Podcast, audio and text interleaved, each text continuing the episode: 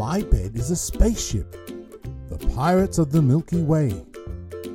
Chapter 10 The Key.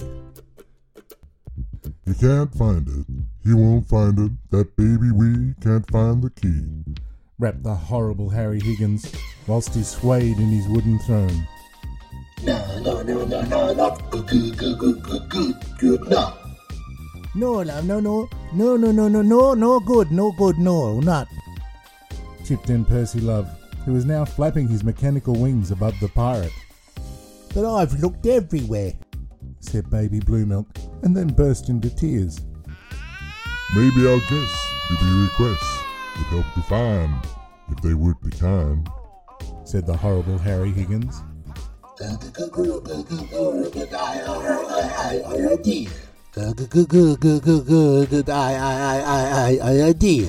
replied Percy Love, we will set you free if you find the key. We will let you go either high or low. He rapped to Curtis and Grandpa Tub. What prickling key? asked Grandpa Tub.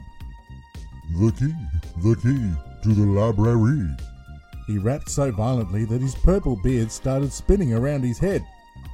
Library? Curtis asked. Ah, yes, me teacher, said Fornese McGraw. The biggest library in the R galaxy. You like books that much? I, I, I know, me teacher, he continued. The library we speak of be the one that holds everything that has ever happened in the universe. Every house built, every plant grown. Ahar, everything. So what do you want from it? Don't tell tell 'em you regret. It's all a secret. Don't mention my ship or the black hole blip. rapped horrible Harry Higgins. You, you, you, you, you just, just said it. said the parrot. They might know that from our foolish chat, but they don't know where, where the library lair is. He continued. You have to be a mole to score that own goal. Who would think that the library kink would be on the sides of the black hole's hides? The pickling black hole, said Grandpa Tub. Yes, I've pickling heard that all the stuff that happens in the universe is stored like DVDs on the sides of the black hole. I didn't pinkling know it was true. Clutch and grutch, I've said too much. moaned the horrible Harry Higgins. But why do you think that the baby blue milk could find the key? asked Curtis.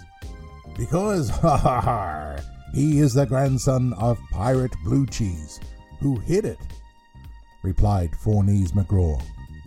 We thought Blue Milk would do his best. We know it's hidden in the pirate chest. said the horrible Harry Higgins, and pointed around the room, added, The key is not near, the key is here. Well, maybe you were not prickling meant to have it, said Grandpa Tub. Ah ha ha, maybe teacher can help look, said Fornese McGraw. Not until I know what you will do with it. said Grandpa Tub. Not very kind, not very kind. Maybe this will change your mind. sang the horrible Harry Higgins. He then whispered something to Percy Love. The parrot flew high into the cave and pecked at a button on the ceiling. This opened up a huge window into space. Behind the glass, Curtis could see hundreds of spaceship leaves converging on an object. He peered hard and gulped as he realized that the object was the mighty motion. Lasers were being fired onto it from all angles. There were explosions on its force field, and Curtis knew that the whole bed would eventually explode. Fire extinguisher indeed, Mr. Hippo! First Officer Zip shouted from the headboard of the Mighty Motion. There was a small fire at the front of the duvet.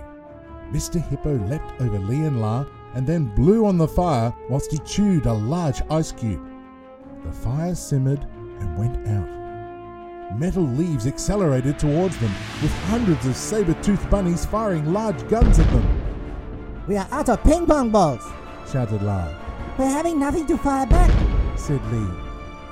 Another fire erupted, this time on the pillow region of the spaceship. Mr. Hippo leapt over Lee and La again and blew it out. I'm yuckily scared, said Mr. Hippo as another laser passed just above his head. The scroll of the galaxy squeezed his electronic eyes closed and started sweating profusely. Did Pirate Blue Cheese eat blue cheese? Because if he did, then the key might smell of it, Curtis asked. I aye, he did that, said Four Knees McGraw. Then the person who could find it is on that spaceship, said Curtis, pointing to the mighty motion. Yes, I know it's very funny, but let me speak to Captain of the Bunnies, sang the horrible Harry Higgins.